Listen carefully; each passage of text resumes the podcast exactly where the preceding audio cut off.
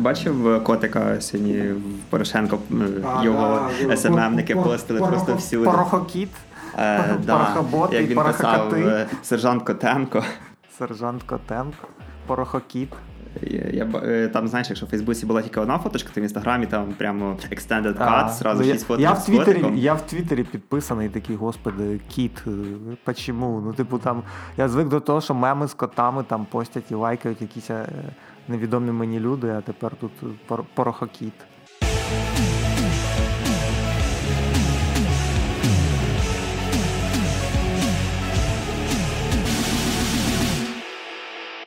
Непомітно минув ще один тиждень, і з вами знову подкаст на часі віклі. Суб'єктивні розмови про об'єктивно важливі теми кожного тижня. І в студії, в нашій маленькій імпровізованій студії в креативному просторі Артинов.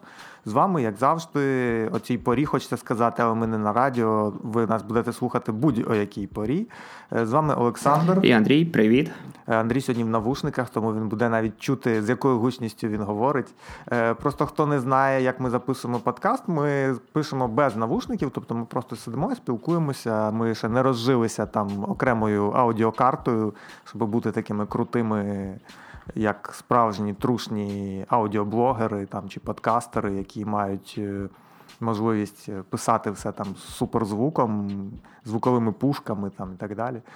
Е, ми просто збираємося і розмовляємо про всілякі важливі для нас е, і для вас теж важливі теми. І цього тижня в нас їх трошки не збиралося. Одразу маленький спойлер: не буде серіалів, напевно, і кіно, бо якось у нас не склалося по часу з тому, щоб щось дивитися. Редакція на часі, до якої належу я.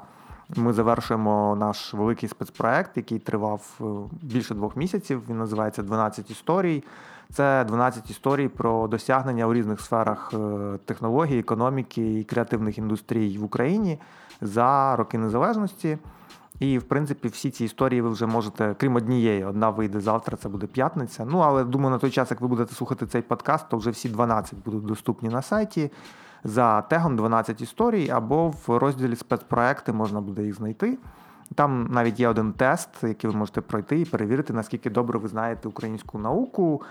А тим часом українські науковці, зокрема метеорологи, дослідили, що в нас виявляється осінь була не настільки тепла, як ми звикли собі вважати. Хоча мені здається, що вона була теплою. але... Ну, взагалі йдеться не про всю осінь, а лише про те, що в листопаді була температура нижча, чим середньонормова у цей період, і вона була настільки нижча, що взагалі нижчої не було в 20 столітті, мені здається.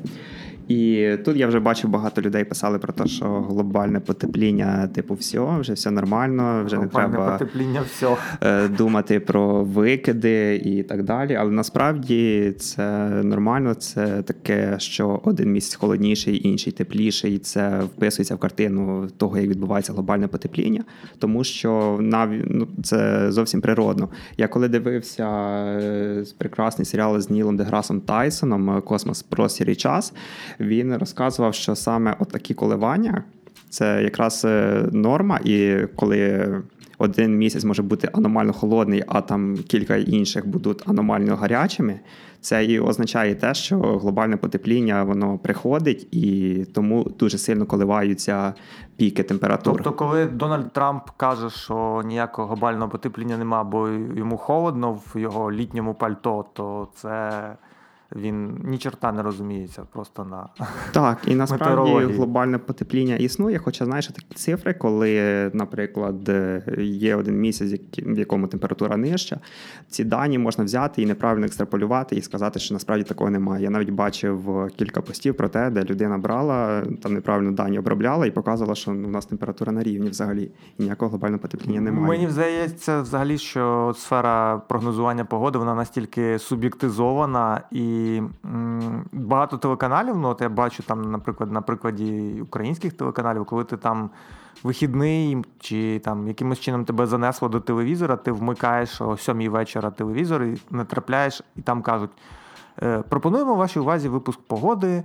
На там таке-то число і називають сьогоднішнє число. Для чого мені в сьомій вечора в грудні прогноз погоди на сьогодні? Якщо сьогодні вже закінчилось, ну типу, я я вже нічого нового не побачу, ніж те, що я побачив за вікном. Ну, по-перше, треба якось займати ефірний час. А по-друге, ну раптом ти захочеш вийти погуляти під ага, ввечері. Е, це в мене супер. У мене навіть фотка десь є. Я сфоткав днями. У мене супер оптимістичний Apple Watch е, в 23.30, якщо я не вибираю норму кроків, яку він там зафіксував за попередній день. Він мені пише: Олександр, ви ще встигнете. У вас є ще 30 хвилин.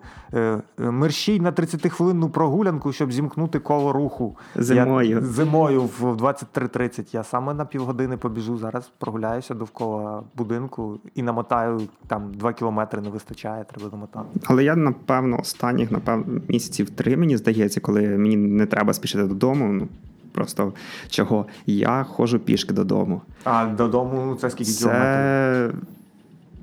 Є, напевно, в районі 7 кілометрів. А, ну нормально, це вважається, що це, в принципі, добова норма для людини. Так, в мене десь е, на день виходить менше 10, звичайно, кілометрів, але це такий, знаєш, класний. Ну, ну нормально, коли ти, ти сидиш в офісі. Ти виконуєш норму, там 10 тисяч кроків треба проходити в день. Так, ти проходиш. Коли ти сидиш в офісі і жреш все, що попало, їш каву, їсиш печиво дуже багато. Ну тут хоч і не ходиш в спортзал, тут хоч якийсь варіант спалити ці калорії, ну, які набралися. Насправді е, люди недооцінюють. Ну, типу, багато людей кажуть, що там, типу, ой, мені треба ходити в спортзал, тому що я зовсім не рухаюсь. І потім, коли ти з людиною починаєш говорити, то вони кажуть, ну там до роботи мені 3 кілометри, я йду пішки, і з роботи я теж йду пішки.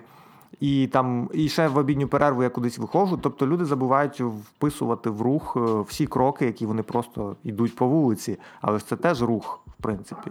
Того, коли кажуть, там, що ой, я не виконую норму там 10 тисяч кроків. Ну, якщо ви не нарізаєте 10 тисяч кроків там чи не пробігаєте 4 кілометри по стадіону, це не значить, що ви не ходите. Е, Якщо у вас здоров'я таке, що ви можете і бігати, і ходити, то не всі люди мають такий рівень здоров'я, не всі діти мають. І наближення новорічних свят це традиційно якийсь період е, благодійності. І представники української криптоспільноти з NEM Ukraine разом з українською біржею благодійності запустили проект. Вони збирають е, гроші для юних пацієнтів онкоцентру Дача. Е, для того, щоб купити їм ігрові приставки і ще там якісь різні аксесуари для ігор, які будуть корисні для дітей. Е, вони збирають ці кошти з 1 по 10 грудня. І зібрали вже там більше 20 чи скільки там 27 да, 27 тисяч гривень вони зібрали. NEM Ukraine е, зробила цей проект, назвали його Crypto Heroes. Його також підтримала криптовалютна біржа Куна. Тобто ми бачимо, що криптоспільнота в Україні може робити корисні соціальні речі, не лише е, заробляти просто гроші. Там. Ну, а що робити? Біток падає, Біток там йому падає, погано. треба робити соціально корисні речі. Але ти написав криптани, я спочатку подумав, що за криптани. Від слова кріп. Або криптон. Криптони, да. Мешканці криптону. Е, До речі, про біток ну, ми тут не включили в шоу-ноти, це більше про технології, але я бачив е, таку велику публікацію про те, що зараз. Е, багато людей, які там позичали гроші, чи там не знаю, продавали все і вкладали гроші в ці майнери.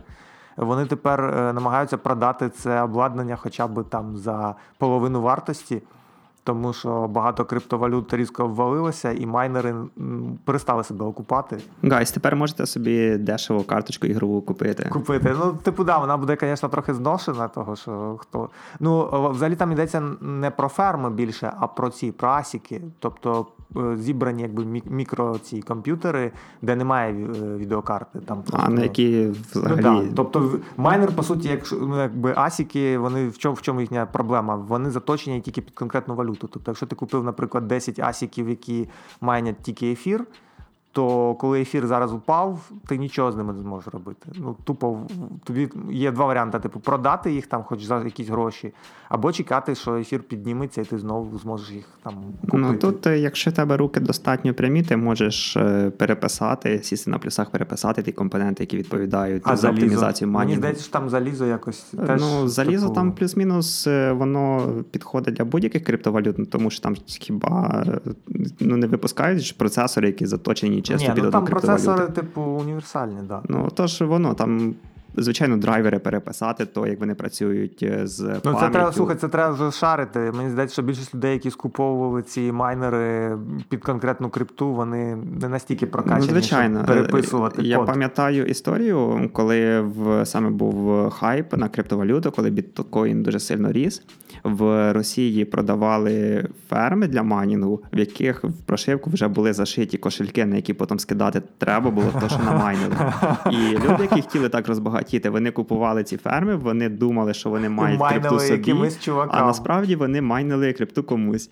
Супер. Особливо це образливо, якщо в тебе не шарова електрика. Ну мені взагалі здається, що люди, в яких не шарова електрика, то типу там дуже маленький прибуток від того, що ти майниш, бо треба було оплачувати, воно все жере е, просто десятками кіловат е, енергію. І щоб майнити в промислових масштабах, треба було забивати приміщення, які треба кондиціонувати, живити електроенергією постійно. Не можна, щоб там воно вирубалося і так далі. Того це така дуже специфічна якась е, була штука. Е, Про крипту і не тільки ми зібрали взагалом матеріал, в якому крипти майже немає. Ми зібрали всі стартапи, які можна назвати найзнаковішими за часи незалежності, за всі 27 років. Це, в принципі, частина нашого проекту 12 історій. Е, В шоу-нотах ми дамо посилання. Там ми пішли таким трошечки своєрідним шляхом. Ми не стали опитувати там експертних експертів зі стартап-сфери, тому що, е, як правило, експертні експерти називають 3-4 назви, і це був би не бліц і не опитування, а така історія про 4 стартапи, які там найбільше, там, ну, максимум 5-6 стартапів, які найбільше вистрілили в Україні. І тому ми запитали просто людей, які е, так чи інакше працюють в інтернеті з інтернет-технологіями, про те, що, на їхню думку, знаково відбувалося там за роки незалежності. Ну, суворо кажучи, з 99-го року, да, коли там інтернет уже масово поширився по країні, а не лише там був доступний вузькому колу людей. І по сьогоднішній день вийшов такий непоганий набір варіантів. Ви зможете з ним ознайомитися на нашому сайті, ми дамо посилання. І говорячи ще про інклюзивність е, в нашому цьому блоці, який ми назвали, умовно кажучи, суспільство, е, прийняли закон, по якому людей на візках в Україні прирівняно до учасників дорожнього руху, і вони тепер мають змогу пересуватися не лише тротуарами, а крайньою правою смугою на автошляхах. Разом з велосипедистами, да? Так. Е, В цьому документі, по-перше, замінили. Ну, вони підреда- підредагували законопроект, е, цей підредагували закон про дорожній рух і замінили поняття інваліди на особи з інвалідністю. І тепер можна рухатися крайньою правою смугою або узбіччям дороги і виконувати всі вимоги, що стосуються велосипедистів зазвичай. Е, На тротуарах і на велодоріжках е, на людей на візках поширюються ті ж вимоги, як і на пішоходів. Е, Ну, єдине, що для того, щоб бути таким учасником, потрібно бути на візку самому, тобто не можна буксувати людину на візку, наприклад, е, причіпляти її до іншого візка чи до іншого транспорту, який рухається. І на візку обов'язково має бути світловідбивний елемент для того, щоб якщо ви їдете там в туманний час чи в час темний час доби, то людина ну, було видно здалеку іншим учасникам.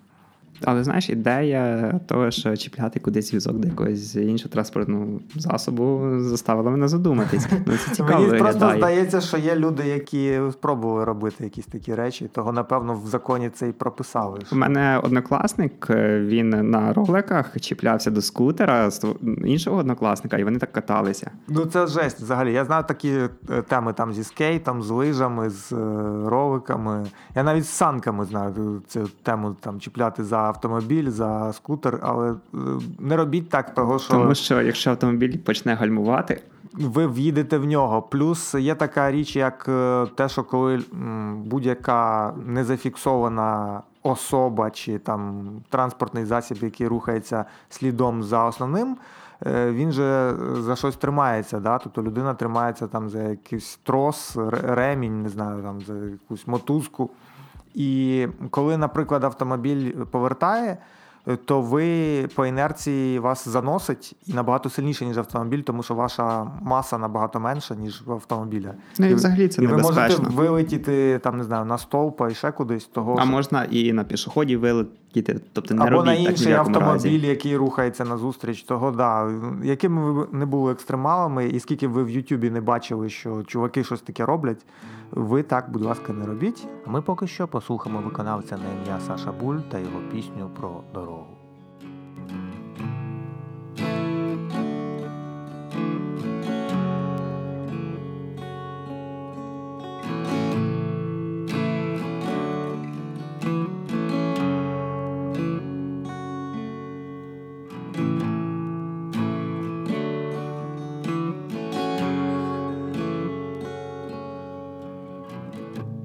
Довга хвиляста дорога править лаштунком туман. Чекали правди у Бога. У Бога правди нема. О, Богим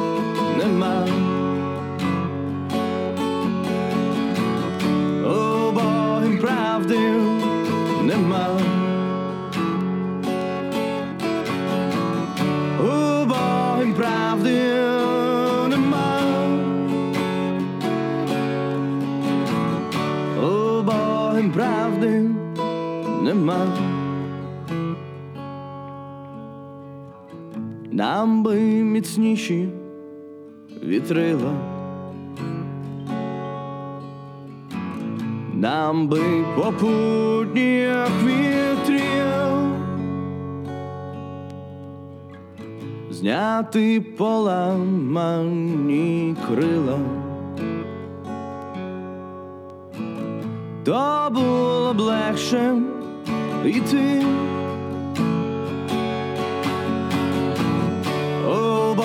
Обогим легше йти. Обогим легше йти. Обогим легше йти. Обогим легше йти.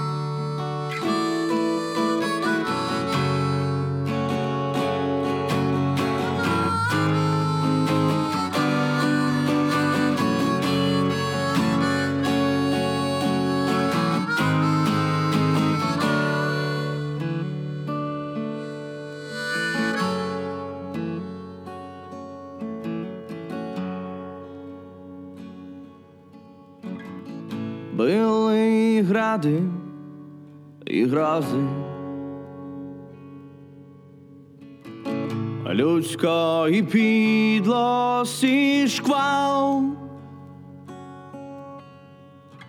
сипався на вітрі рози. У бой дев'ятий вал. О, бой дев'ятий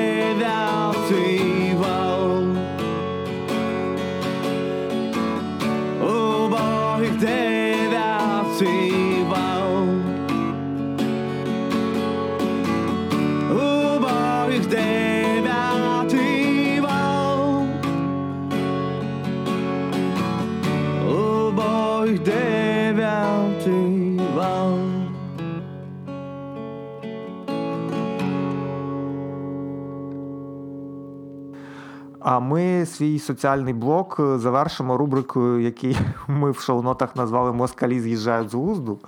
Е, насправді можна було би не говорити про те, що відбувається в Росії, тому що якби нам чим чим гірше в Росії, тим краще для України в перспективі, тому що коли в них буде багато внутрішніх проблем, можливо, вони нарешті ними займуться і перестануть лізти до нас.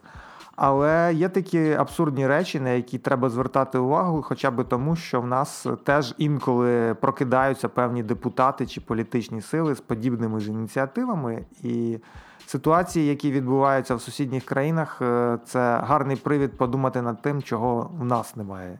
Повторитись така ситуація. В них там зараз, можливо, хтось із наших е, слухачів чув, а можливо і ні. Так, розкажи все спочатку, бо я якось початок цього конфлікту е, пропустив. Початок конфлікту, ну, типу, все почалося тоді, коли сталася стрілянина з е, Росляковим в Криму, про яку ми, в принципі, в одній з випусків нашого подкасту говорили. І тоді прив'язали цю історію до того, що якраз в той самий період, я от не пам'ятаю, чи прямо в той день чи напередодні цього вийшов у Оксімірона, є такий російський е, репер Оксімірон, е, вийшов трек е, Последній дзвонок, якщо я не помиляюсь, він називається. І він, в принципі, присвячений ситуації, яка дуже близько нагадує ту ситуацію, яка відбулася в кримському технікумі. З тим, що ображений на всіх на все Учень приходить і, значить, всім по заслугам, всіх розстріляв і все. Тому що український слід там виявити не вдалося. Так, да, український слід виявити не вдалося. Зате виявили, що от, бачите, пропаганда, репери поширюють е, ідеї, які згубно впливають на молодь. Я тут трошки додам. Насправді трек вийшов 2009 року ще, просто чомусь зараз про нього згадали. Ага, тобто це це взагалі прекрасно. Ну, тобто, Трек Оксімірона, так, майже десятирічний давнини. Вони намагалися намагалися якимось чином прив'язати, хто ж виноват, тому що ну не можна е, в Росії жодна штука не стається, якщо не можна прив'язати її до того, що винні в цьому. Тільки мені цікаво, чому не прив'язували тих педагогів, які наряжали дітей в солдатів, солдатів і в да. німецьку форму, давали Ні. їм іграшкові автомати. В усьому, як завжди, винен інтернет, комп'ютерні ігри, хахли, піндоси і інші інопланетяні і марсіані. Тільки не ті, хто насправді призводить до подібних е, наслідків. Е, це був типу перший дзвіночок. Е, другий дзвіночок стався тоді, коли російський репер. Ну я зразу скажу, що я погано відношусь до сучасного російського репу, тому що він давно втратив і ідею, і музичність, але він є, його все одно хтось слухає. Є такий російський репер, який називається Хаскі. І я от не знаю толком, що там сталося, але після одного з концертів його забрали в відділення міліції, і йому там суд присудив 10, е, здається, діб арешту і заборонив низку концертів в різних містах. Е, що викликало взагалі, ну, типу, е, всі ці жарти, там, коли людям давали адміністративну відповідальність за репост якихось мемів, там Хрістайло, як ми згадували, да, там які там оскарбляють чувства віруючих і подібні всякі речі. А тепер це вже перекинулася вся історія на музикантів. І найостанніша, найбільш резонансна така штука. Е, є такий авангардний електронний дует російський, який називається I. Туди входять е, дівчина і хлопець. Вони повністю самі роблять музику, аранжування, самі роблять свої кліпи. Е, тобто повністю відмальовують всі спецефекти, постпродакшн, сценарій і так далі. І до недавнього часу вони були. Це був такий російський варіант, е, щось середнє між Crystal Castles і е, цими, як вони, з Південної Африки. Die Antwoord. Да, Die Antwoord. Це такий був російський Діантворд. Все було добре, поки вони там співали якісь абстрактні речі англійською російською. Але коли вони випустили кліп е, і взагалі пісню, трек називається, здається, Пусть все горить, я не пам'ятаю. Саме так він називається. Да. Е, і там е, є кадри з Кремлем, є кадри з Государственною Думою, з російським парламентом. І взагалі, мені здається, що найбільше там всі вз'їлися на них через рядок вихожу на вулицю, гладять кота, і його переїжджає тачка мента. Після цього почалося якесь пекельне пекло. Їм в них зараз тур йде по Російській Федерації. Е, ще кажуть, що вони мають приїхати з концертами в Україну, в Білорусь і ще там кудись, в Казахстан, здається. Е, по Російській Федерації зараз у них масово скасовуються концерти. На декількох концертах у них е, вирубали світло, і вони просто півконцерта співали під е, натовп. Тобто натовп створював біт, і вони продовжували виступати. Нещодавно з одного з концертів їх забрали. На самому початку концерту їх забрали в російську міліцію і дуже довго намагались пришити їм адміністративку, нічого не вийшло зібралися і, в общем, випустили їх. Ну там нічого не вийшло через те, що в них були непогані адвокати, які їх захищали. Ну, них лейбл. Насправді вони підписані на якийсь великий лейбл. Я не пам'ятаю, чи це Sony Music, чи щось, щось таке. І, звичайно, це абсурд, тому що люди е, не залучають до кримінальної відповідальності реперів чи там якихось діячів, які пропагують наркотики чи співають. Ну, якби група Ленінград, яка валить матом на концертах, нікого не тривожить. Але якщо ви згадали в треку мінтів е, Росію і Кремль, то до вас зразу причепиться ФСБ, навіть якщо ви виступаєте десь в російській глибинці. Це повний абсурд, і це така пересторога, тому що я пам'ятаю, що в свого часу в Україні були подібні діячі, які постійно закликали, що треба там заборонити комп'ютерні ігри, треба обмежити неповнолітнім е, можливість користуватися ВКонтакті. Е, я ж пам'ятаю навіть істерику про ці так звані аудіонаркотики, які були вигадані в 2007 році, і потім ще років 5 успішно експлуатувався цей міф про те, що вони шкодять дітям. Вражають їхній мозок. Ну тоді він тоді інтернет був не такий, як зараз, і цей, ця вся історія вона не могла поширюватися настільки сильно. Е, чуваки з телебачення Торонто вони запустили свій фейк про чорного коня. А, За кілька та. днів цей фейк забрав, зібрав 17 тисяч репостів. Ну да. Хоча в тексті фейка. Там на якомусь знакові тисяча з чимось було написано, що це фейк, і взагалі не репостите, і ми вирішили вас розіграти. Перевірити, типу, Але люди бачили скріншоти з конем, написано Я твій коневод, і вони це дуже сильно шарили. І навіть, але чомусь е, в новий випуск е, грати песик дужка гривня знак питання долар нуль. Цей сюжет не включили його випустили на Ютубі окремо там в районі 6 хвилин про цей фейк. Мені взагалі здається, що вся ця історія, от з тим, що як люди шерять фейки, з тим, як люди готові саджати за репост, з тим, як люди готові боротися з міфічними синіми китами групами смерті, момо, аудіонаркотиками, будь-якою фігньою, яку їм намагаються впарити люди, які е, балотуються в парламенти чи на якісь високі посади. Вона свідчить про те, що нам всім не треба втрачати пильності в тому питанні, коли е, очевидні якісь речі, які не влізають в голову, тобі подаються з е, солідною думкою, з солідною міною, і люди наполягають на тому, що ну ми ж ми що, так просто поставлені сюди? Ми ж маємо довести, що все буде добре під нашим контролем.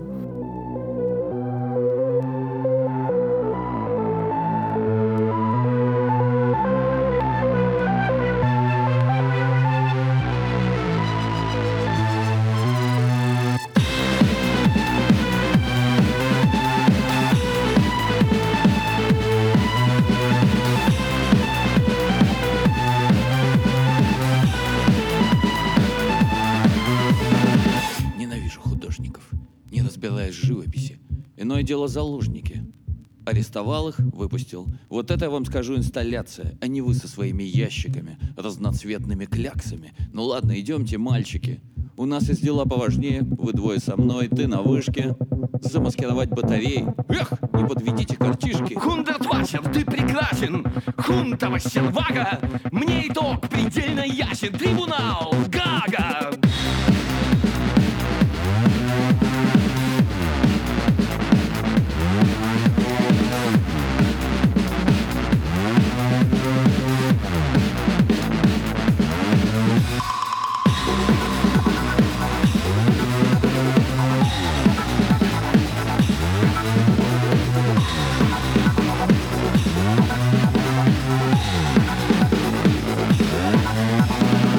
В соціальному плані ми можемо вам сказати тільки одне: будь ласка, ніколи не погоджуйтесь на те, коли влада вам нав'язує якісь стандарти, етичні норми. А ми йдемо далі і йдемо до блоку, який називається бізнес. І поговоримо ми спочатку про тарифи мобільних операторів.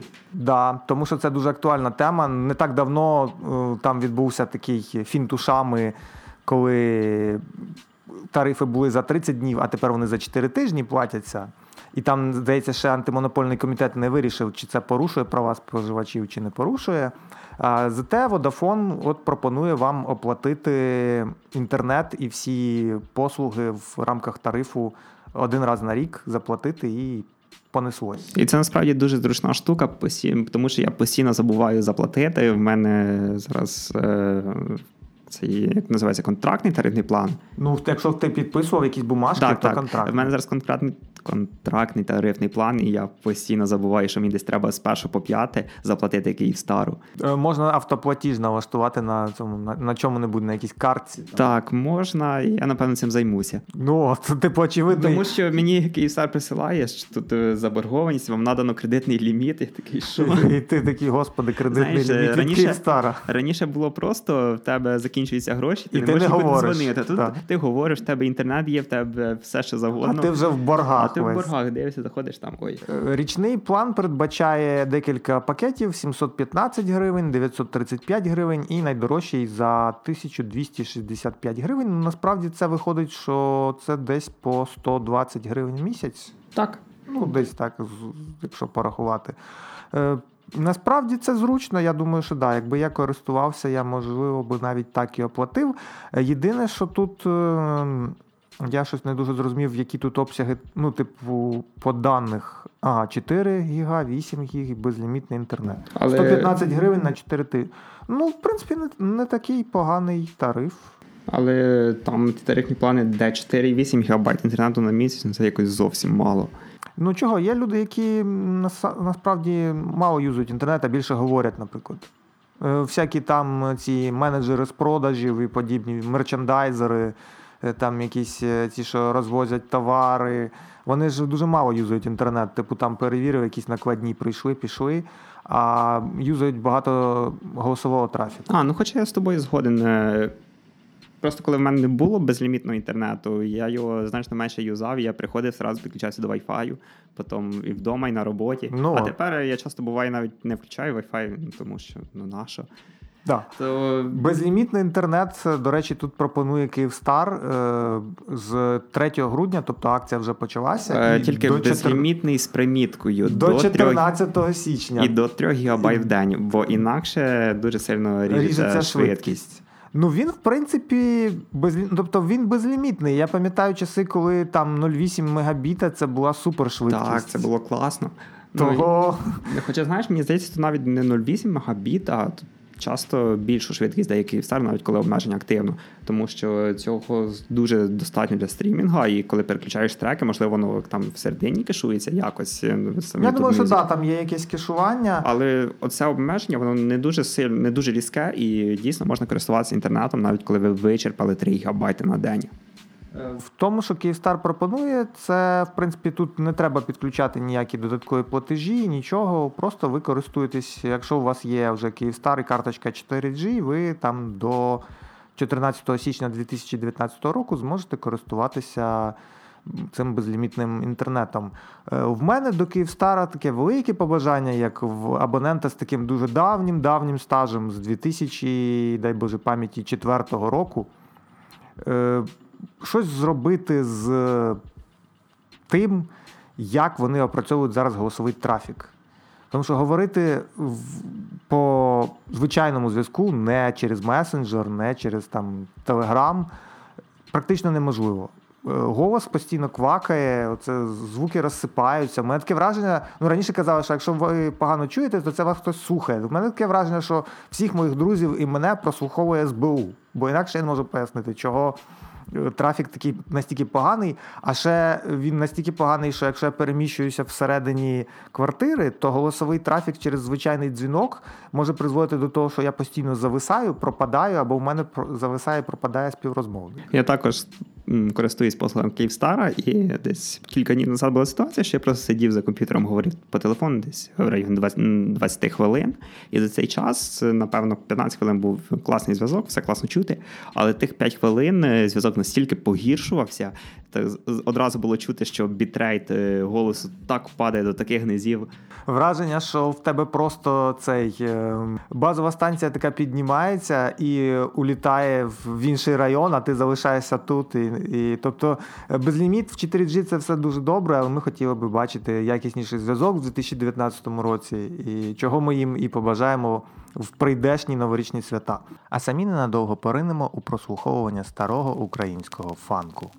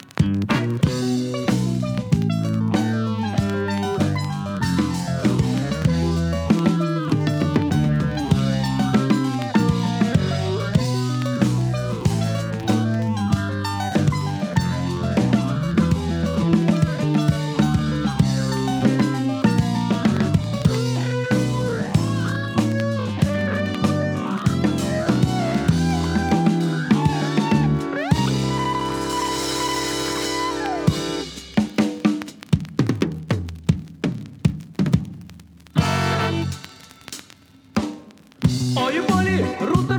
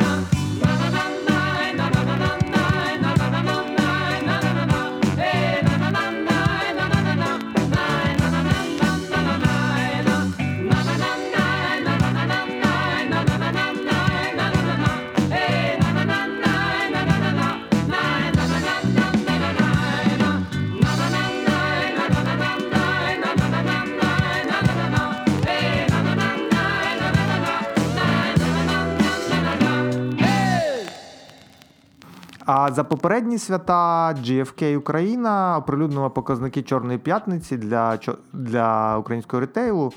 І тут е, у нас е, дуже великі цифри вийшли, як для українців, які вічно скаржаться на зубожіння і занепад. Тому що там наторгували за 6 днів з 19 по 25 листопада досліджувалося, і кажуть, що наторгували ретейлери на більш ніж півтора мільярда гривень. Це в 146, на 146% більше, ніж за тиждень перед цим. розпродажем. 146% погана цифра, вона дуже мемна. Було тобі казати 145 або 150. 146. Ну слухай, так написали в дослідженні, я ж нічого не перекручую. Але крім дослідження від GFK, є ще справ... мені здається, що більш точна статистика тільки від самої розетки. І в них теж зростання по більшості показників майже на 70% порівняно з минулим роком, плюс е, рекордні там об'єми продажів. І найтоповішим товаром, який продавався, виявилася світ... світлодіодна лампочка. На другому місці Xiaomi Mi Band 3 і на третьому Powerbank Xiaomi. Одним словом, Xiaomi, як завжди, рулить. Е, Це була не реклама Xiaomi, нам не заносять і не доплачують. Е, е, А, а даремно, бо ми б могли вже на цьому заробляти. Так, ще один момент, що мене трошки шокував, тому що готівкою люди оплатили 77,6% покупок на розетці. Зубожіла країна, в якій така велетенська маса бумажок, Стільки папірців готівки, на так, руках. і платили картою лише 22%. Тобто, це от ті всі люди, які навіть е, переплачували там е, цю зворотню послугу в новій пошті. Ну, зворотня доставка, Мгм. гроші ж воно коштує теж окремий платіж. І ще така цікава інформація. Зараз ми напевно багато ви, ви напевно багато чули про те, що мобільний трафік е, і його значно більше на всіх сайтах, тому що люди там їм зручно з телефонів і так далі. А от в розетки цифри зовсім не такі, тому що в них третина покупок в чорну п'ятницю була з десктопа. Ну от. Е, мобільний трафік насправді дуже сезонне явище. Я це бачу навіть по нашому сайті, що там влітку більшість читачів на часі це люди з мобілками. Восени це е, приблизно половина людей з мобілками, трохи більше.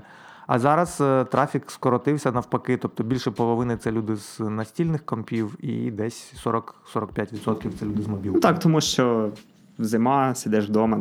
Якщо ви раптом вирішите теж заробляти великі гроші, ви можете або торгувати, як ви зрозуміли з попередньої статистики, або стати відеоблогером. Тому що тут у Forbes назвали найзаможніших ютуберів е, 2018 року, і на першому місці аж ніяк ні, ні PewDiePie, Треба казати і- PewDiePie! ні, там немає PewDiePie. PewDiePie там десь на сьомому місці. А за рік з восьмого на перше місце перемістився хлопчик Райан і його канал Ryan Toys Review. Ну це звичайно жесть, просто Там дуже, відкриваєш. там дуже трешовий контент, я вас зразу попереджу. Там просто, типу, пацан трохи грається іграшками, а все ну решта... як пацан, не хлопчик 7 років. Ну йому не було сім, коли вони починали. Ну, 6 років. Ну просто пацан, знаєш, категорія там, не знаю, 10, так, е, 17 років, напевно.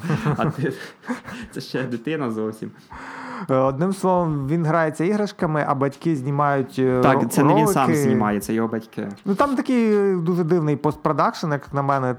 Тобто, якби хтось робив подібний контент в Україні, його б вже там засміяли, закидали тапками і сказали, що що це взагалі за треш, типу, що це за якість, що А це мені за цікаво, зеленка. як батьки мотивують дитину це розпаковувати. Ну там не просто ти розірвав там і все. Там треба ж якісь емоції показувати, якось е, правильно її розпаковувати, ще щось. Я думаю, що вони вже в тому віці, коли люди сидять, ну, типу, вони з ним обговорюють, як правильно це все зняти, тому що е, канал генерує з е, 11, він генерував раніше 11 мільйонів доларів, а тепер 22 мільйони доларів е, на рік.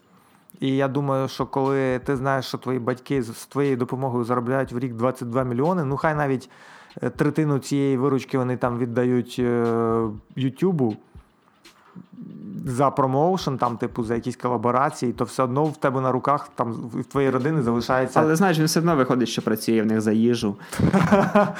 А ти думаєш, немає трастового фонду якогось там на його ім'я- ім'я відкритого? Я думаю, що він є, напевно.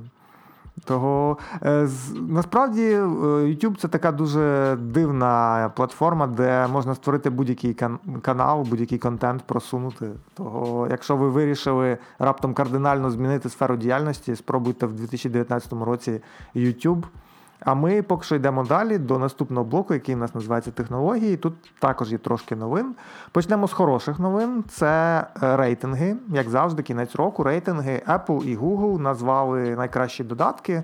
Ми, напевно, дамо посилання в шоу-нотах, щоб вас не, цим переліком не втомлювати.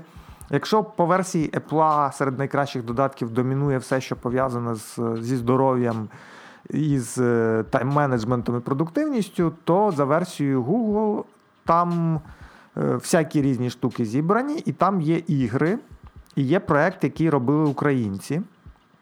І серед цього всього проект, який робили українці, називається це гра. Вона називається. А, я подумав, вона називається це гра. Ні, вона так не називається. Це, це гра, да. Е, називається це казуалка. Е, Це Орбі... казуалка. Ор... Ор... And Relax.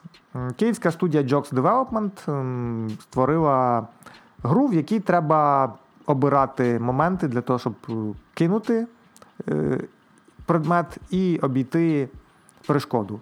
Ти проходиш, проходиш, потім з'являються нові предмети, які треба проходити. Тобто від рівня до рівня стає все складніше і складніше. Троє людей написали цю гру. Е, Більше року писали, 15 мов, 15 версій мовних.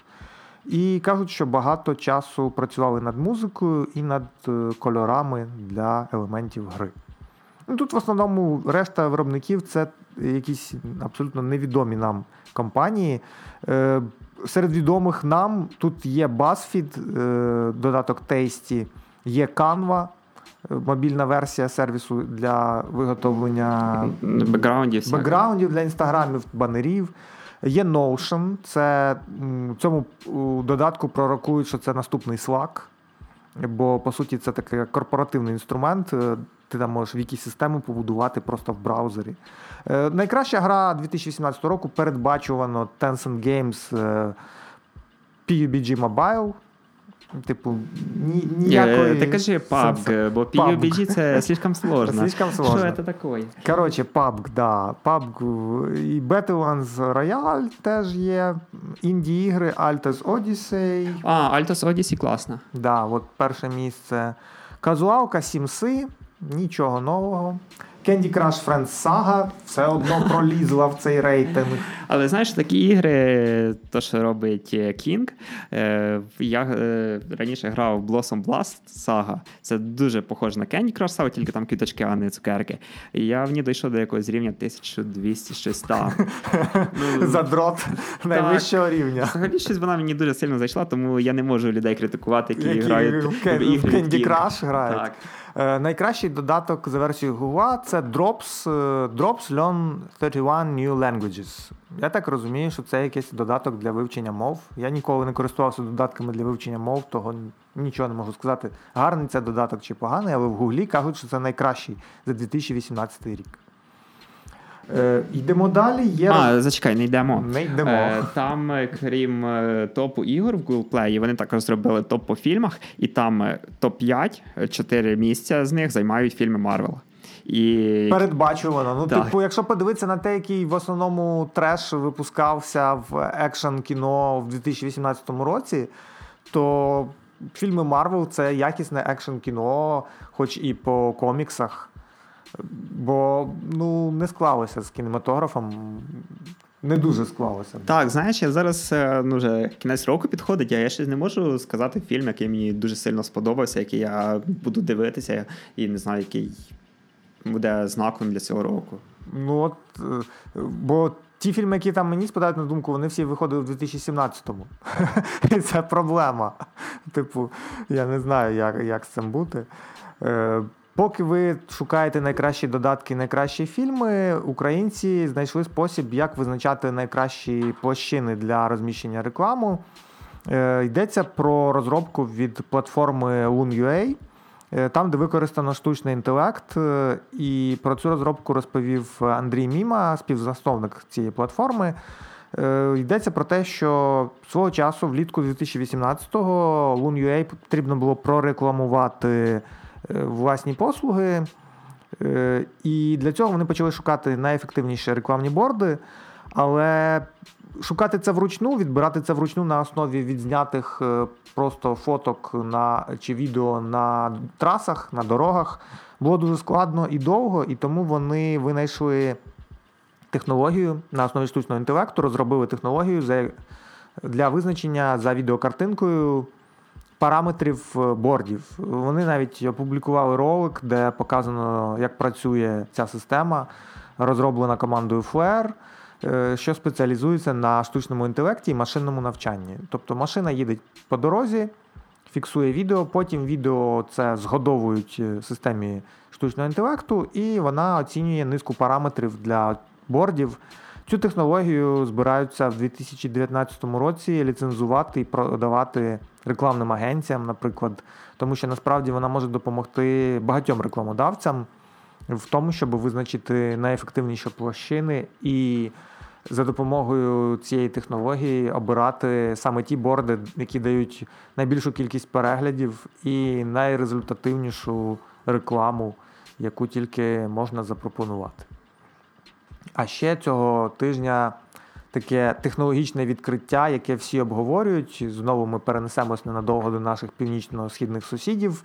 Яндекс народив Яндекс Телефон, і це дуже дивне рішення, як на мене, бо це звичайний китайфон, упакований сервісами Яндекса, який буде продаватись по ціні, схожій з іншими китайськими телефонами. Е, Трошки не так. Е, Взагалі це не зовсім китайський. І це не так, що Яндекс прийшов до китайців і сказав: китайці, дайте телефон, щоб ми його забрендували. Там R&D робили Яндекс. Вони там поставили непоганий процесор. Вони там приділили увагу тому, щоб там був класний звук, щоб Алісу було. Це голосовий асистент Товариш майор слушає вас в телефоні. так. Ще і... Я про товариша майора трохи пізніше мав згадати. А я вже за спойлер. Взагалі, я теж на нього дивився багато, але проблема в тому, що він е, коштує дорожче, ніж Xiaomi. І в ньому немає NFC. Є не всі. В Яндекс телефоні? Да, точно є не всі. Точно є. Точно. Там просто багато людей писали, типу, подивіться, ще один телефон, в якому немає NFC, нафіг він нужен. Е, Я просто. Ні, є, є. Точно є не всі. Ось тут написано на Ага. всі. Ну окей. Тоді це трохи краще. Бо коли там анонсували, ну, типу, ще не було презентації, ми дамо посилання, там є відео, то казали, що там немає не всі, і всі такі, а, на що це потрібно? Ну, але тепер є телефон від Яндекса, колонка від Яндекса, товариш майор теж є. Він десь- Товариш майор від Яндекса везде. Товариш майор, е, большой брат слідить за тобою. Я бачив огляд від якогось, до речі, російського видання. Ну, бо в Україні якби Яндекс телефон не має особливого сенсу, враховуючи заблокованість Яндекса, принаймні до 2019 року, мінімум, а може і на довший час. То ні, там в 17-му прийняли на 3 роки, це виходить до 2020-го.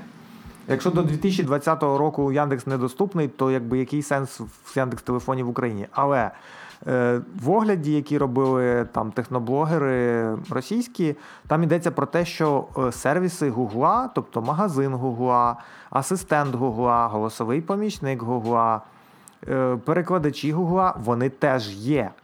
І вони не заблоковані від того, щоб їх використовувати в цьому телефоні. Ну, Тому що по-іншому не можна.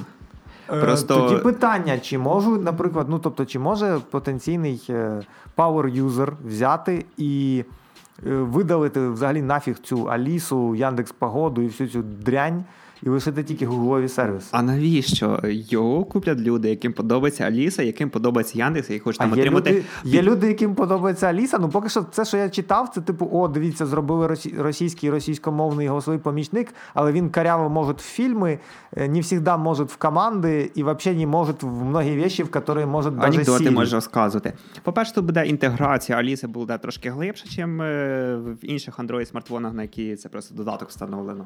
Слухай, тут така жесть, я от тільки помітив, е, що при налаштуванні смартфона автоматично підключається сервіс е, визначник номера і антиспам, який на базі сервісу Яндекс, е, Яндекс Справочник визначає, хто дзвонить, е, хто телефонує користувачеві. Я просто читаю російські тексти, Ну, це ж е, класна штука, тому що як товаришу майору знати Товариш майор збирає як товаришу майору знати номери телефонів ваших друзів. Збирає номери телефонів, ваші базові дані, збирає ваш голосовий трафік. З, з головного екрана Аліса слухає вас. Тобто тут просто супер.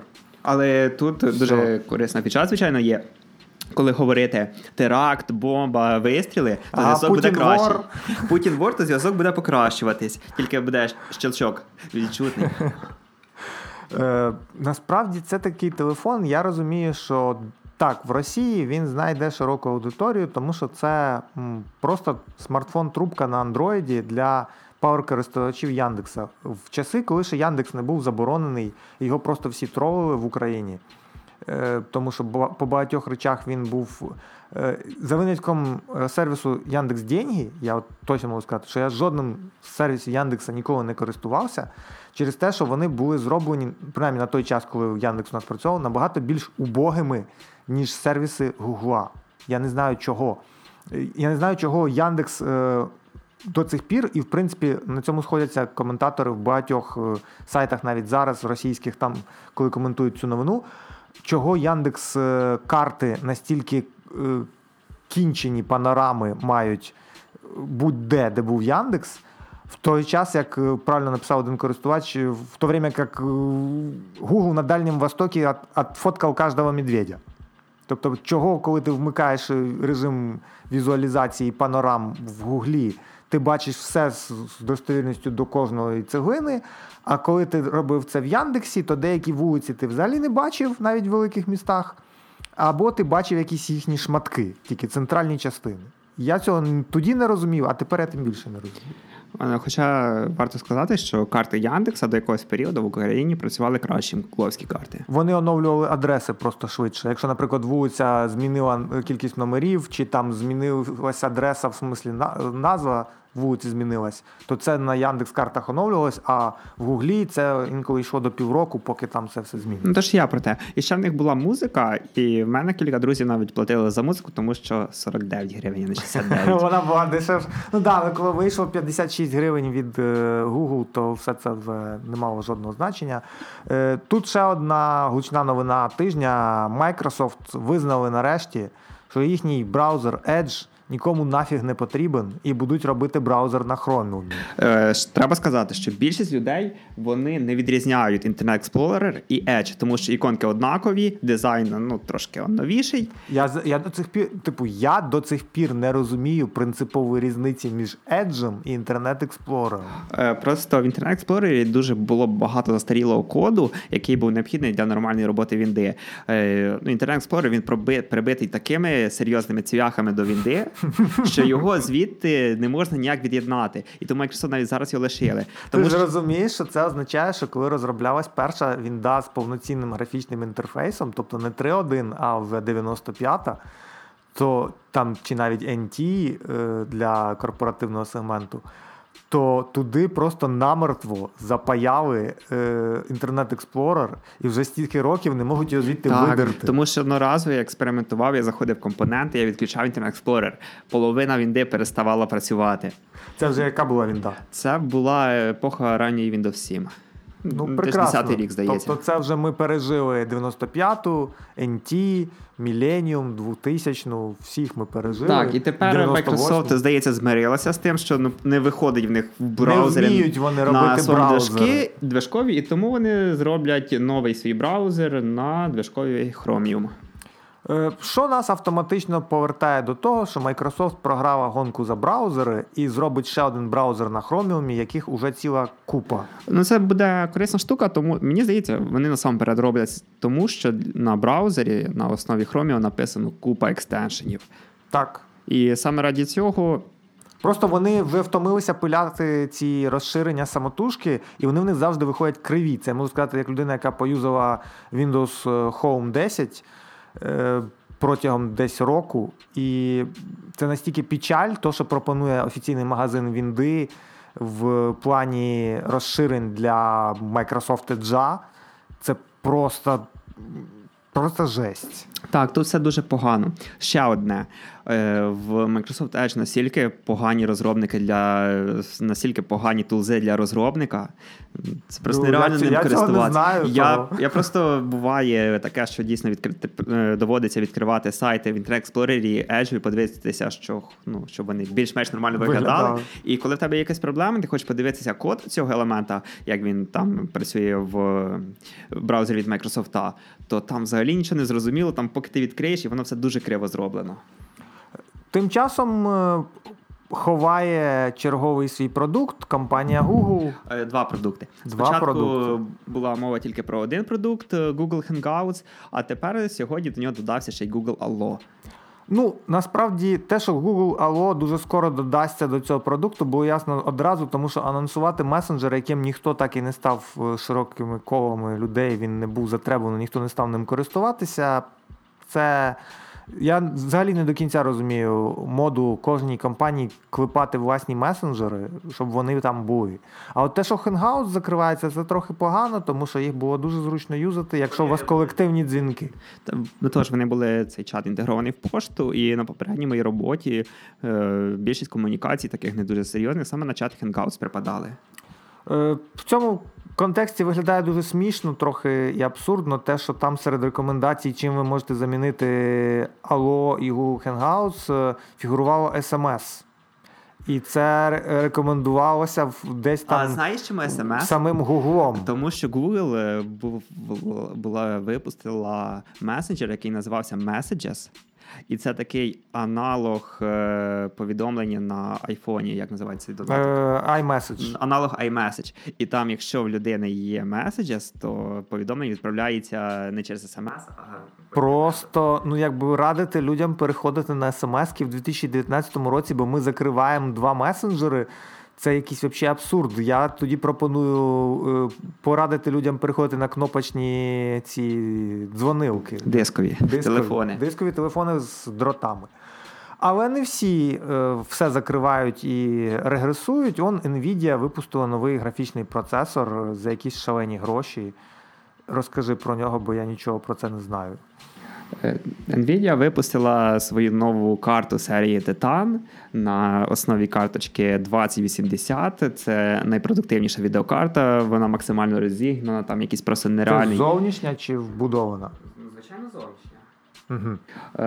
Там е, надзвичайно великий розмір пам'яті доходить е, аж до 16 гігабайт, е, плюс величезна пропускна здатність. І якщо ви true gamer, 4К 60 FPS вам принципово грати, е, щоб Мені був здається, що це навіть більше не геймерам, а тим, хто монтує відео. Або робить е, якісь стріми, щось таке. Е, Ні, мені здається, саме геймерам, тому що для таких людей там 1080 вистачало б. І ну, Ну їм чого? не треба. За, зараз же пішов, пішла мода, особливо в Кореї, там, де вже готуються до 5G повним ходом робити цей 4К контент, а його ж треба монтувати на чомусь. Ну, все одно не треба таких е, потужностей для, для 4К. Тут, е, знаєш, бо ці всякі освітлення прямо відбивалися в тебе ну, дійсно як в реальному житті, А, ретрейсинг ну, ну, був. це я зрозумів. Саме для цього, тому що його Battlefield 5 підтримує, і там ще кілька ігор. І для цього вони це роблять. Ну, взагалі, класно, якщо у вас є е, 2,5 тисячі доларів, ну, why not? І ви не знаєте, куди їх викинути. І не хочете при цьому, як свого часу Павло Дуров, викидати їх у вікно на голови людей, то можете купити собі цю відеокарту. Ну так, ну вже беху просто на польських номерах вже не актуально купувати. Е, Тим більше, що тепер вже запрацювало Ну так, я ж про те. Е, Наш заключний блок сьогодні це культура. Як ми вже казали, з кіно і з серіалами цього разу не дуже склалося. Того ми послухаємо е, трохи новин, поговоримо з вами трохи про новини. Е, Гучна теж новина. Довгий час ця соціальна платформа, точніше, це блог-платформа, просувалася за рахунок цього контенту і майже 8 років закривала очі на те, що там відбувалося в багатьох пабліках і колективних блогах. Tumblr закриває контент для дорослих. Він переносить все, що підпадає під категорію порно еротики в е, закриті пости, доступні тільки для авторів або для їхніх е, підписників. Ну, якщо ти робиш ці фотографії, ти собі вигрузив, і це в тебе така облачко, облачко твоє вийшло. Е, Я думаю, що це правильний крок, тому що в деяких е, спільнотах там просто був е, жесть повніша. Ну, тобто там не була просто еротика там. е, Гетеросексуальна чи гомосексуальна, там просто було, була якась хардкорна порнуха, яку можна було без жодних обмежень, навіть не реєструючись на тамблері, просто знаючи адресу сайту, ти вбиваєш, опа, і ти попадаєш Ти так гарно в цій області розбираєшся. це ну свого часу, коли е, трансформувався.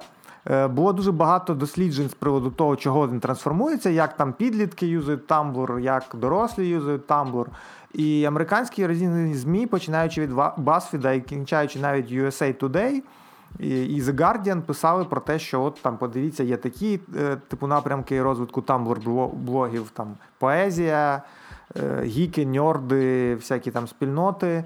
Є БДСМщики, є колекціонери вінтажного фото, там мистецтва, еротики. А потім щось дало збій, і спільноти, які там були присвячені просто художній еротиці, почали просто тулити повний хардкор, е, інколи навіть не блокуючи доступ е, там тільки для авторизованих користувачів. Але просто ти вбиваєш в рядок е, адресу, в тебе грузиться сторінка, падає щелепа, ти закриваєш цю сторінку і думаєш, господи. А мені здається, це не зовсім правильно. тому що цей контент він з інтернету ніде не дінеться. Якщо ти хочеш його знайти, ти в будь-якому ну, разі там знайдеш. мають бути вікові обмеження. Ну навіть якщо ти потрапляєш. Ну, які вікові обмеження? Ти натиснув так, мені є 18, все. Ну, Що ну, вони зроблять? Ну, там не було навіть цього. Розумієш, там не було навіть паблік оферти з приводу того, що ти маєш, е, типу, формально хоча б натиснути. Нічого не блокує твій доступ. Ти просто попадаєш там на на якісь звініті, порно з конями і, і такий, типу, бля.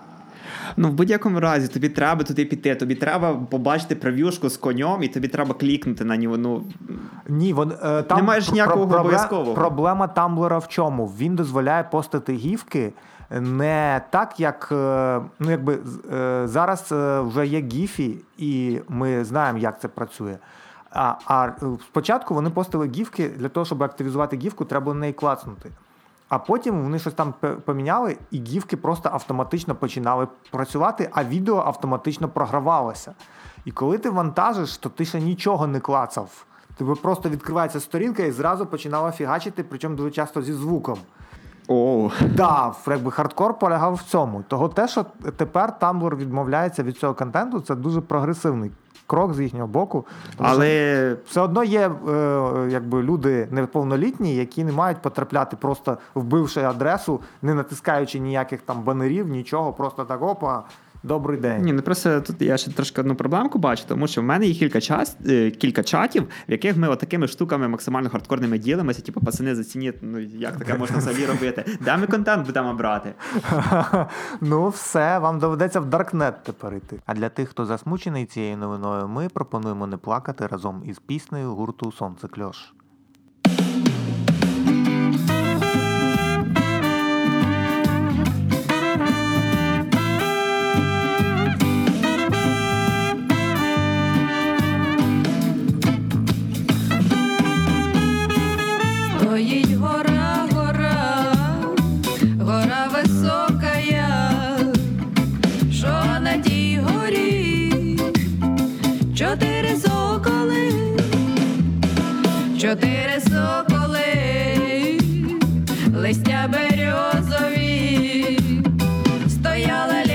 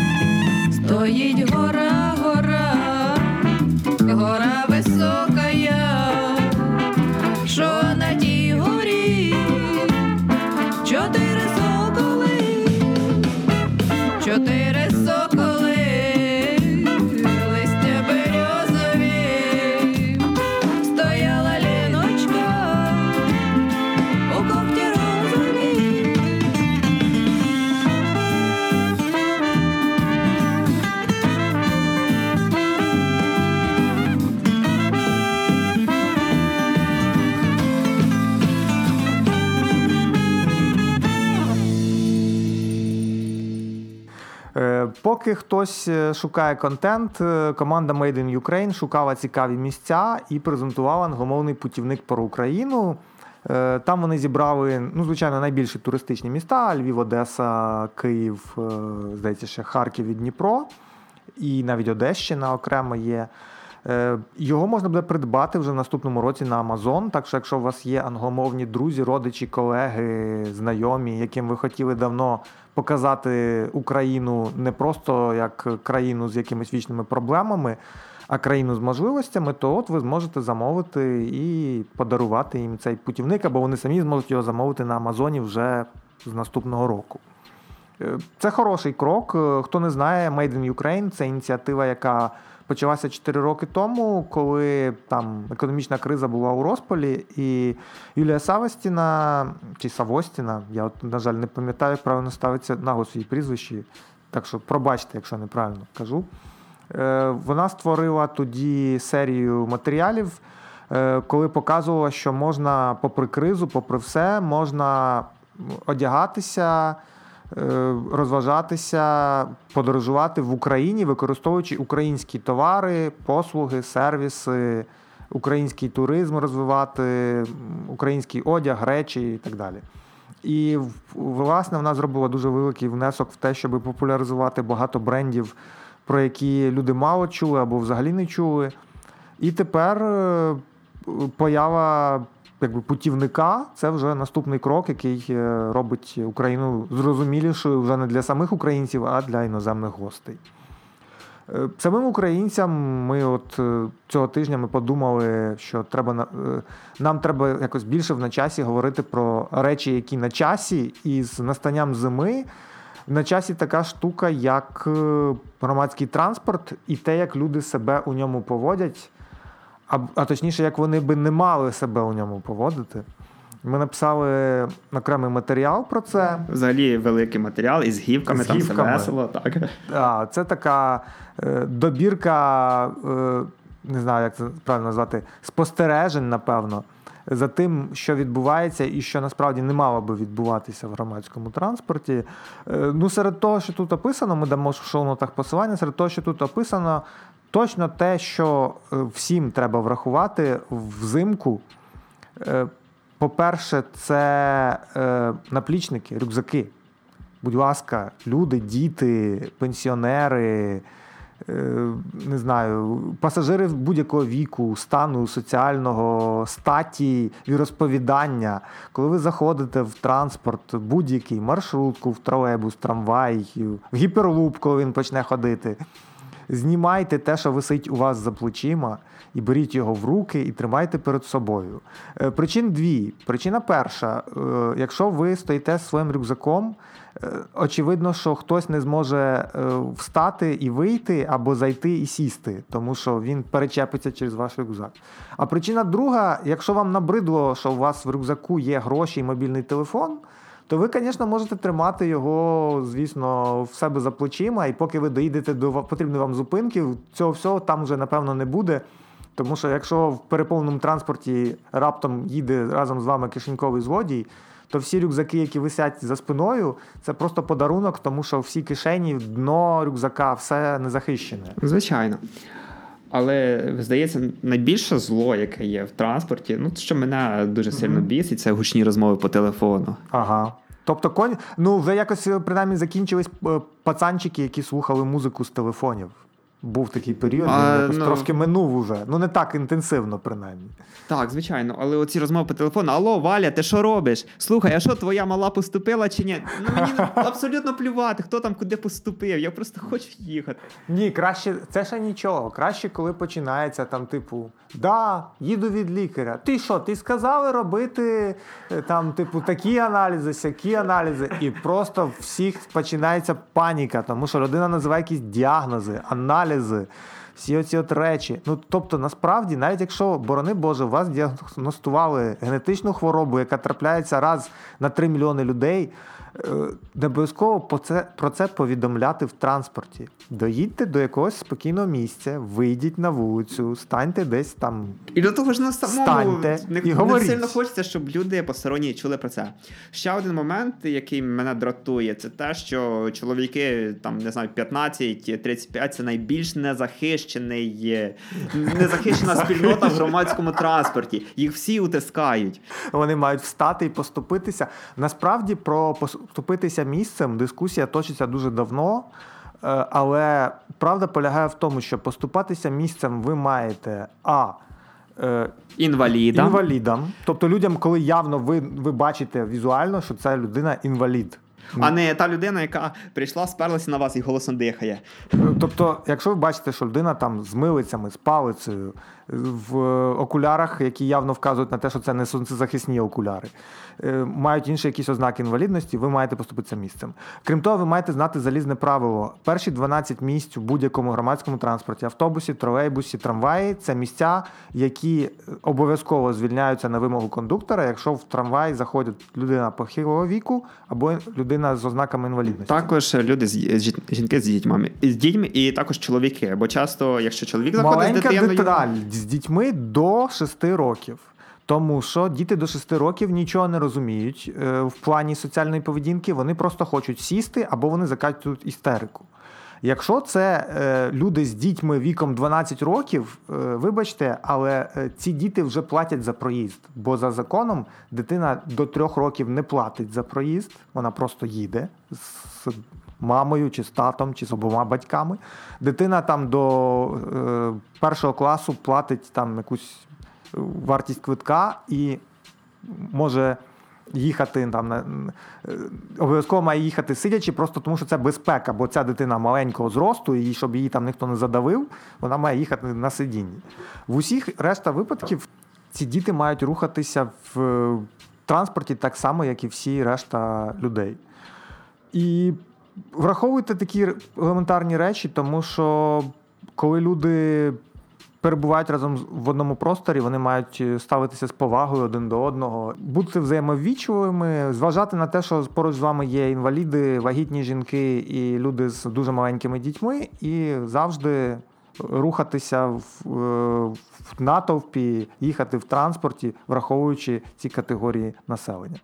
І остання тема на сьогодні дуже обговорювана в соціальних мережах, особливо в Україні, вкотре мені здається, так в Штатах її не обговорюють, як в Україні. Це так званий ефект Пенса, е, названий на честь. е, це віце-президент. так, віце-президент Майк Пенс, е, який е, заявив ще рік тому, здається, чи навіть більше, в інтерв'ю журналістам, що через МІТУ, хвилю оцю от викриття в харасменті, в домаганнях, він е, наодинці залишається тільки з власною дружиною в будь-якому приміщенні. Е, І намагається максимально уникати контакту з жінками, якщо йдеться про е, обід, вечерю, ділові перемовини. Тобто, якщо це потрібно робити, то треба, щоб був присутній хтось третій чи навіть дві. Я навіть бачив готовий чек-ліст того, що тобі, які тобі зустрічі проводити можна, які не можна. І якщо ви з діловим партнером, жінкою зустрічаєтесь, то обов'язково має бути третя особа, Третя або ви особа. маєте зустрічатися за відкритими або прозорими дверима. Е, є ще політика відкритих дверей, в тому плані, що навіть якщо у вас відкриті і прозорі офіси з скляними перегородками, то якщо заходить жінка в приміщення і немає третьої особи, то двері потрібно відкрити так, щоб вашу розмову між вами двома могли чути люди, які проходять чи сидять поруч е, в сусідньому приміщенні. Блумберг пише про те, що тепер на Уолл-стріт е, негласно, а в деяких е, випадках і цілком офіційно запроваджують правила, які дозволяють максимально широко уникати жінок і працевлаштовувати жінок. Е, Юристи попереджають про те, що може бути хвиля позовів судових з приводу дискримінації за статевою ознакою. Але насправді цей крок можна зрозуміти, тому що після того, як ем, сенатор е, цей Кавана, він же сенатором е, мав бути, чи ким суддею, суддею. Е, Кандидат в судді Верховного суду Сполучених Штатів Америки Кавана його звинуватила нібито жертва харасменту, який, мовляв, було 16, а йому 17, і на якійсь там вечірці, коли вони були юними в коледжі, він там на неї руку поклав, і це завдало їй важких моральних страждань. Е, Суд не дослухався до закликів е, Social Justice Warrior і феміністок всіх калібрів, і Кавана став суддею Верховного суду. Але це означає одне: по-перше, е, попередження всім тим, кому зараз від 16 до 25. На кого б ви не клали руку, запитайте, будь ласка, спочатку. Ну, типу, це дуже тупо звучить. Я взагалі так і бачу, як хлопці на побаченнях починають питати дівчат, чи можна покласти руку їм на ногу. Дивись, просто був додаток, який на блокчейні. просто жесть. Був додаток, який побудований на блокчейні, щоб не можна було нічого змінити, в якому партнери мали натиснути так, якщо вони згодні там до якихось дій разом. Ти розумієш, що це е, ну, ми переходимо в, е, в якусь епоху. Е, Тобто, я вже сьогодні побачив новину про те, що ПЕТА, ці активістки за, там, за захист прав тварин, закликають відмовитися від сталих виразів чи цих приказок на кшталт взяти бика за роги. Або є такий дуже популярний американський вираз, який характеризує, що хтось приносить в дім е, прибутки там, чи е, забезпечує родину, е, to put the beacon on the table. Е, Що не можна ці вирази використовувати, бо вони ідентичні гомофобним і расистським, бо вони ображають права тварин. А з беконом. Ну, якщо з беком, окей, з беконом. Не можна, бекон, це, це ми, е, як це сказати, деперсоніфікуємо свиню, ми порушуємо її права. Як все складно. А знаєш, мені здається, трошки в майбутньому появиться е, якась штука типу евойдингу, коли людина уникає інших людей. Це вже є. В Японії це називається хікікоморі або хікі. Коли людина десятиліттями уникає інших людей і навіть сміття просто складає в пакет і виставляє за двері, і там якісь е, соціальні працівники забирають, і вона ніколи не контактує, чи він з людьми. Але це просто жесть. Мені здається, що в Саус Парку ще буде якийсь такий епізод. Епізод як- про, про кавану і про ці Про всі речі. А знаєш, я був е, дуже довгий час не розумів е, там в Саус Парку є такий персонаж Кейтлін Дженнер. Я був довго не розумів взагалі, хто це. Тут я недавно слухав подкаст е, Джо Рогана, і тільки тоді в мене дійшло, що Кетлін Дженнер, ну, всю цю історію. Я спочатку думав, а хто це така? Хто це така, що вона тут робить? Да? Насправді я розумію, що є чітко моменти харасменту, коли там е, людина для, їй, для того, щоб отримати підвищення в компанії, чи там підвищення зарплатні, начальник чи начальниця пропонує недвозначно абсолютно неприпустимі речі, домагання, там, секс в обмін на просування по службі і так далі. З цими речами треба боротися. Але коли починаються ці всі історії. Е, Знаєте, мені 20 років тому хтось поклав руку на плече, і через це я тепер ходжу до психіатра і хочу отримати 10 мільйонів доларів компенсації. Вибачте, але це повна маячня. Ви дискримінуєте таким чином тих людей, яких е, реально зґвалтували чи е, принизили на очах у інших людей за те, щоб е, надати їм зарплатню чи не вигнати з роботи. Ви ставите себе на одну, е, на одну шальку терезів з жінками, яких е, солдати гвалтують в Африці, або з жінками-мусульманками, яким забороняють водити машину до недавнього часу, чи відмовляють в роботі за певним фахом, тому що жінки не можуть бути науковицями чи там ще кимось, а вам всього-навсього поклали руку на плече, і ви реально вважаєте, що це той самий харасмент. Ну, у мене погані новини для вас в такому випадку. Хоча мені здається, ми тут е, трошки однобоко говоримо. Е, Ми тут просто дуже е, якось так не можемо об'єктивно говорити, тому що ми два білих гетеросексуальних чоловіка, і тут щось. Ми не можемо бути Але об'єктивними. в мене є чотири історії харасменту з боку жінок, які я міг би розказати. У нас просто часу на це немає. По-перше, а по-друге, ці жінки живі, здорові, і ніхто з них ніколи не визнав навіть те, що речі, які вони робили, не є етично припустимими. І це означає тільки одне, що в хвилі міту є проблема, вона може викликати відповідну хвилю з боку чоловіків, і я не думаю, що багатьом жінкам сподобається те, що вони почують. Е, В будь-якому разі ми вам бажаємо чути одне одного, поступатися місцем одне одному, йти на компроміс одне з одним, і в жодному разі не дискримінувати нікого. І зберігати здоровий глузд в таких питаннях і не переходити в якісь дуже сильні крайності. А з вами, як завжди, були Андрій. І Олександр. І, ми, ми помінялися Ми голосами. помінялися голосами, тому що ми завжди якось дуже все традиційно завершуємо. Е, Сподіваємося, що новий тиждень принесе нам більше цікавих і конструктивних тем, про які ми поговоримо вже в наступні сім днів. А на нас ви можете підписатись в Тамблур. О, в Тамблур! До речі, було б непогано завести аккаунт в Tumblr. На нас ви можете насправді підписатися в Твіттері, в Фейсбуці, в Телеграмі і читати нас також на сайті начасі.ком. А за можливість запису ми дякуємо нашим партнерам із креативного простору Артинов. До побачення. Пока. Татко, а де море, га? А де море?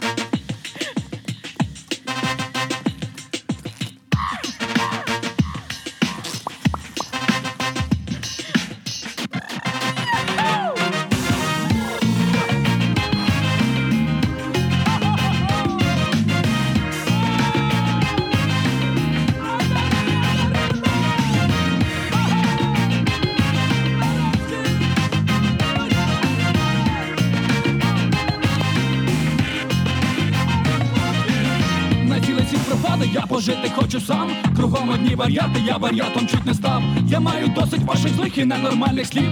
Я хочу бути кораблем на своєму морі снів. Зелені люди ходять, самі на себе злі. Зелені торби носять, а вони такі тяжкі. Я хочу своє море, я хочу побути сам. Ті свої тихі сни я нікому не віддам, не віддам, не віддам.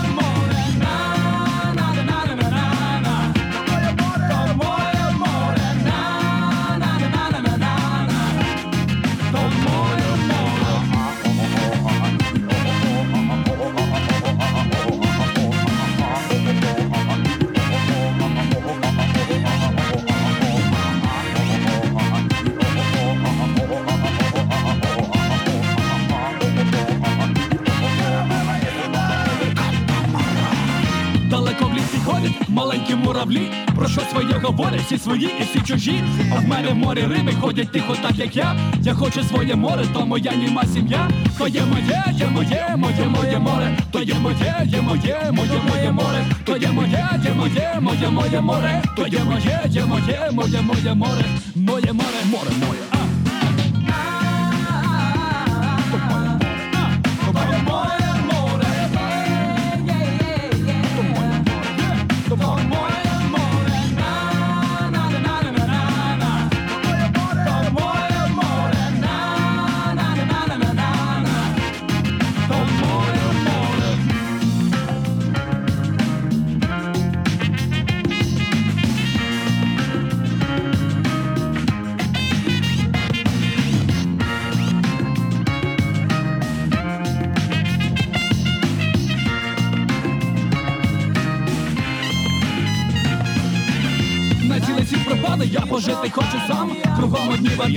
Я там чуть не став. Я маю досить ваших злих і ненормальних слів. Я хочу бути кораблем на своєму морі снів.